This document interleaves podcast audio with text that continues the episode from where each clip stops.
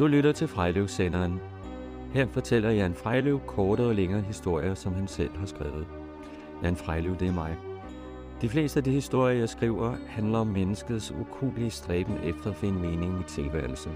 Det går godt nogle gange, andre gange går det helt i kluder. Og indimellem udvikler det sig temmelig komisk. Der har været en pause i senderen her, og det var fordi, jeg lige havde en eksamen på min psykoterapeutuddannelse, som krævede opmærksomhed. Det betyder, at mange lyttere sikkert er faldet af, og nu er det forfra med at lukke lyttere ind. Som man siger, genopbygningen er meget større end selve skabelsen. Her lidt om dagens historie. I novellen Taxichauffør møder vi en navnløs mand, der kører taxi i København på julenat. Vi kommer lidt rundt i København, møder mennesker på vej hjem eller i gang med noget, som de burde lade være med. Inden hovedpersonen til sidst går til ro et sted, hvor man sjældent lægger sig til at sove. Og nu begynder historien. Julenat kører jeg taxi i København på en stram diæt af sort kaffe og lakridspiber. Det er en tur igennem natten med mange glæder og få besværligheder. Hvad skulle jeg ellers foretage mig? Menneskene i byen holder ikke længe ud julenat. Det er helt anderledes nytårsaften. Derfor bryder jeg mig ikke om nytårsaften. Julenat kører jeg kæk under den lysende juleudsmykning, som synger på sidste vers, udspændt over de sporadisk befærdede gader. Jeg har tanket godt op med benzin og gode fornemmelser. Vejene er våde af regn. Det er det vådeste år nogensinde. Lys strømmer ud gennem vinduerne. De sidste børn lægges i seng. Gæsterne er på vej hjem. Julenat bliver man sjældent hængende længe. Nogen skuer stegefedt af bradepander. Andre sidder tænksomt og nipper til det sidste glas portvin. En forbander sin far. Skilsmissebørn og forældre bider det i sig. En anden beder en from bøn for fred på jord og indre liv til alle. Mange kæmper en forgæves kamp for at fordøje julemadens kød. Julenat bringer fred nogle steder. Andre steder går man i seng lettet over, at det er overstået. Mismodige tanker om, at julen vender tilbage næste år, rumler allerede. Jeg kører overalt i København i nat. De fleste ture i nat er bestilte. Der er meget få spontane ture. Ingen passagerer er ligegyldige for mig. Jeg kører for de velhavende op langs Strandvejen. Jeg kører til Tingbjerg, selvom drengene kaster med sten. Jeg kører til alle skadestuerne, selvom atmosfæren i bilen efter passagerernes udstigning er fyldt op med bæven over, hvordan det skal gå. Så jeg er nødt til at køre med åbne vinduer for at lufte angsten grundigt ud. Det er mig nemlig imod, at de næste passagerer skal omklamres af dårlig karma. Denne aftens første tur går fra ambassadekvarteret på Østerbro til en villavej i den pæne ende af Vandløse, nær ved Damhusvængen. Passagererne er et ægtepar, som har passeret både første og anden ungdom. Nu befinder de sig et ubestemt sted i den tredje alder. De har drukket en del mere, end de kan tåle. Og med sig på bagsædet har de adskillige poser gaver. Bagagerummet var ikke fint nok. Han insisterer snøvlende på at diktere kørselsretningen. Vi skal køre ned ad Gammel Kongevej. Først ignorerer jeg ham, da han allerede er døset hen på bagsædet. Jeg kører i retning af Rosenørns Allé. Imidlertid vågner han ved fore.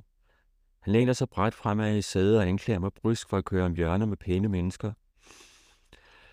Jeg sukker dybt, blinker af og parkerer ved vejsiden. I få velvalgte ord forklarer jeg, jeg kører aldrig af Gammel Kongevej. Det kan jeg simpelthen ikke tåle. Mine hænder og mine ben lammes. Jeg får en åndenød og dødsangst på Gammel Kongevej. Det er min egen historie, som jeg helst vil holde for mig selv. Man må godt kalde mig idiot af det, der er værre. Øvrigt vil det være frygtesløst at klage til min arbejdsgiver. Da jeg har fået skrevet ind i min ansættelsessamtale, at jeg kun kører på Gammel Kongevej, hvis jeg skynder, at der ingen vej er udenom. Jeg har lige sådan med Amager Brogade og Sundby Idræspark. En by, hvor alle de kvinder, jeg har kendt overalt, bor overalt på vejnettet, er der særligt en, som stadig fylder mig med et uovervindeligt savn og en dyb længsel. Glemsel er en umulighed. Jeg mister hukommelsen og gør sære ting, når jeg prøver at fortrænge hende. Jeg har forgæves forsøgt hypnose. Oven i købet havde jeg brugt en formue på psykoterapeutiske sessioner blot for at indse, hvad jeg vidste, da jeg kom. Man glemmer først, når man er parat til at glemme. Hvem ved, hvad der venter? Måske glemmer jeg hende aldrig. Og i mellemtiden undlader jeg at færdes alle de steder, der bringer mindelserne frem om, hvor meget vi elskede hinanden i den forfængelige tro på, at det var os to for evigt. Nu lader jeg tiden gå. I aften kører jeg udenom dæmonernes veje, som minder mig om, hvad der var. Gammel Kongevej er den aller værste. Her var vi lykkelige, eller sådan husker jeg det i hvert fald. Nu er en anden mand hendes elskede. Nu holder en anden mand hende tæt ind til sig, og hendes fortrolige, som jeg var engang. Nu er det en anden mand, der nærer hendes lyst. Sådan er livet. Svært at blive klog på. Sønderlig retfærdig er det ikke. Det er nok godt det samme. Men jeg kører bare ikke på Gammel Kongevej. Jeg lover det ældre ægtepar, jeg nok skal refundere differencen, som omvejen for dyrregningen. Kontant kort, men ikke naturalier. Det kommer der aldrig noget godt ud af. Min talestrøm har haft sin virkning. Manden er faldet i søvn. Kvinden sender mig et sigende blik i bakspejlet. Jeg forstår ikke, hvad hun siger. Jeg har svært ved at læse blikket, og tanker kan jeg slet ikke læse. I stedet kører jeg Frederik Sundsvej. Herude er der lidt flere mennesker på gaden. Van Morrison synger Crazy Love over musikanlægget. I bakspejlet ser jeg, og hun tørrer en tåre væk fra øjenkrogen. Hun spørger, hvordan jeg har det med Van Morrison. Jeg svarer, jeg jo kender ham ikke personligt, men jeg har en vis forkærlighed for de album, han lavede de tidlige 70'ere. Han rømmer sig endnu en gang og spørger, om jeg kender sangen Vandløse Stairway. Og uden at vente på svar, fortæller hun, at hun engang boede på 3. sal til venstre i en lejlighed på Godthåbsvej nummer 199. Hendes nabo på det tidspunkt hed Ulla. Hende kortiserede den berømte sanger alt, hvad han kunne. Det var en meget intens romance. Det var i starten af 80'erne. Her skrev Van Morrison ifølge legenden sangen om den næsten nær god oplevelse. Det var at skulle gå hele vejen op til 4. sal for at møde sin elskede. Når sandheden skulle frem, så havde Van Morrison virkelig dårlig kondition. Han brokkede sig konstant over, at der ikke var nogen elevator i huset. Store kunstnere er som bekendt ikke altid store mennesker, og naboerne kunne fortælle, at Van Morrison ofte talte højt og grimt og irriterede til Ulla, fordi kaffen var tynd, eller en af hans klorter var krøbet i vask. Det kunne muligt være, fordi at Van Morrison lagde sig lidt ud. Historien er sikkert pur opspind. Ulla har altid holdt tand for tunge. Det sære ved historien er, at Godthåbsvej nummer 199 kun har 3 etager. Det er en god historie. Jeg sagde tak for den. Nu dukker Vandløses labyrintiske villekvarter op. Kun Vestamars villekvarter er mere indviklet at finde rundt i. Ægteparret bliver sat af ved indkørslen til en flot hvidpudset toplansvilla for enden af søkrogen i første række for Damhusøen. Hun spørger, om jeg læser bøger, altså når bilen holder stille. Jeg indrømmer, at jeg har en vis forkærlighed for klassikere. Jeg synes, alle nye bøger mest handler om ulykkelig barndom, eller om, hvor svært det er at være berømt. Det første har jeg prøvet, og jeg er ikke opdraget til at tro, at jeg er noget særligt, og det passer mig efterhånden ganske godt. Fra en af poserne med de mange gaver, som hun har hos sig, hæver hun en pakke svøbt i gavepapir og bånd. Hun giver den til mig. Det kunne sagtens være en bog. Hun klapper mig blidt på hånden og lover, det skal nok ordne sig alt sammen. Det var sikkert årets mandelgave, og nu er det min. Efterspørgselen efter taxikørsel er ringe på en julenat. Det gør mig ikke noget. Jeg kører ikke for pengenes skyld. Jeg kører mest, fordi jeg ikke kan sove. Søvn har længe været en kompliceret tilstand for mig. Min døgnrytme følger ikke normale menneskers døgnrytme. Bevares. Jeg sover da, når min krop ikke kan stille andet op. Men jeg kører fint uden søvn, så længe 7-Eleven holder åben, så jeg kan få fyldt kaffekoppen op. Det gælder bare om at have en blød speederfod, begge hænder på rattet og øjnene på vejen. Nu holder jeg stille på Langebro. Der står en fiskehajer og spærrer vejen. Den ændrer ikke min nærhed. Frække fugl. Der er kun fuglen og en mand i sin taxi under stjernerne på Langebro. Man skulle tro, det var løgn, men hvem kender sandheden? Er det ikke bare foranderlige tanker? Et opkald fra centralen varsler en tur til afhentning i Korsgade. Jeg melder ind, at jeg tager turen, laver en uvending og kører imod Nørrebro. Fuglen har ikke flyttet sig en tomme. Jeg tænker, den nok var af plastik. Foran Korsgadehallen står 2 yngre mænd med sorte dynejakker og hætterne trukket helt op over hovederne. Den ene bløder en del fra låret. Den anden løber først den ene vej, så den anden vej og forfra igen, mens han kaster nervøse blikke omkring sig til ingen med verdens alte. Der er kun dem og jeg. Nu er jeg i mit S. Jeg spreder plastik ud over bagsædet. Herefter løsner jeg mit bælte, som jeg spænder stramt om den blødende unge mand slår. Han gisper af smerte, men jeg lover. Det er bedst sådan. Det skal nok gå alt sammen. Ret beset går alt i livet jo fint, indtil det ikke går godt mere, fortsætter jeg. Den bemærkning beroliger dem ikke. I stedet spørger jeg, er det her Guds vilje? Det svarer de to mænd ja til. Se så, siger jeg. Den smule blod er ikke noget at blive urolig over. Det vil til skadestuen på Bispebjerg. Jeg fortæller dem, at det er et dårligt valg.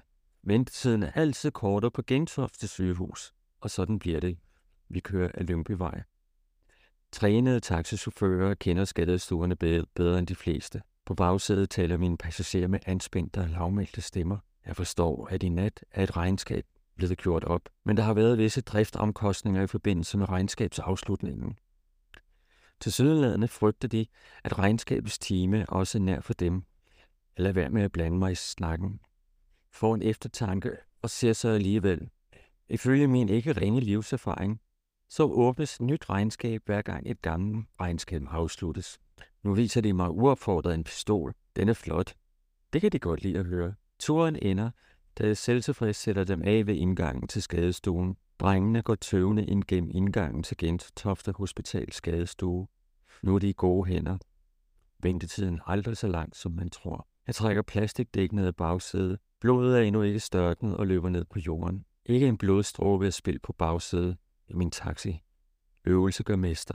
Jeg er blevet god til afdækning. Ikke alle mine kolleger kan sige det samme. De to drenge glemte at betale, men oplevelsen var løn i sig selv. Jeg krydser fingre for dem, i tilfælde af, at Guds vilje ikke er på deres side i aften.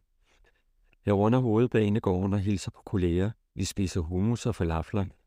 Der er ingen, der vil have mindre krispiber. Jeg underholder lidt om Banegårdens arkitektur og fortæller en anekdote om, at man glemte at bygge en tunnel mellem perronerne i 1921, dengang Banegården åbnedes, og der var ingen rulletrapper, og folk måtte slæbe bagage op og ned af stejle trapper, når de skulle skifte tog. Og dengang var der heller ikke hjul under kufferter, så det var både besværligt og så grinagtigt ud. Der er ikke nogen, der griner i min historie. Det er nok måden, jeg fortæller historien på. Klokken nærmer sig 4. Det er morgen. En vis melankoli kommer snigende. Er det mig, der skrumper? Eller er det verden, der udvider sig? Alting bevæger sig, og jeg bevæger mig i en helt anden retning. Natten har givet mig de ture, der var. Bare at være suser er lukket. Der er ingen brænder, der kører hjem. Jeg er ved vejs ende. Jeg skal bare finde et sted, hvor jeg kan være under stjernerne. Sydspidsen af Amager er et godt sted. Havlands hage er forbudt område. Det er derfor, jeg godt kan lide at være her. Her er langt fra alle det mennesker skabte lys i København. Jeg parkerer min bil. På bagagerummet tager jeg en sovepose og et oppustet liggeunderlag. Igennem det fugtige græs vandrer jeg ud til havet. Skygger af heste ser mig nysgerrigt an. Det må de godt. Der er luft nok i mine lunger til, at jeg kan puste liggeunderlaget op, hvorefter jeg lægger det på den frostkolde jord. En vinterfrakke lægger jeg oven på soveposen. Gøsende kryber jeg ned i soveposen. Heldigvis får jeg hurtigt varme i kroppen. Over mig lyser stjernerne. Jeg kan fornemme skyer, der driver på lang fart. Havvindmøller i horisonten drejer rundt. En fornemmelse af indre fred overvinder mig. Kun under indflydelse af at blive elsket og at elske, har jeg følt noget lignende. Under stjernerne på den øde strand på julenat er jeg en del af noget, som er større end jeg selv. Stjernerne blinker for alt det, som var, og det, der kommer, for alle mennesker derude, og for mig. Stille tårer triller ned af mine kinder. Jeg er berørt, sårbar og i live. Om lidt sover jeg i denne julenat. I morgen er jeg nok menneskelig igen. Du har lyttet til taxichauffør, fortalte Jan Frejlev.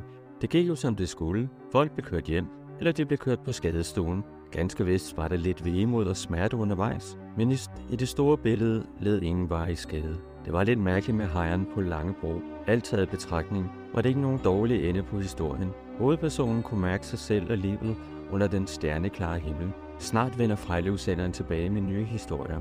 Øvrigt så ligger der masser af andre historier på Frejlev-senderen, som du kan lytte til, hvis du har lyst til adspredelse i julens trængsel og alarm. Ligesom du meget gerne må være en god ven for Frejlev-senderen og dele med dem, du kender. Indtil da ønsker jeg alle nogle fredfyldte og glade dage. Husk, dårlige fornemmelser i julen er som regel bare forstoppelse.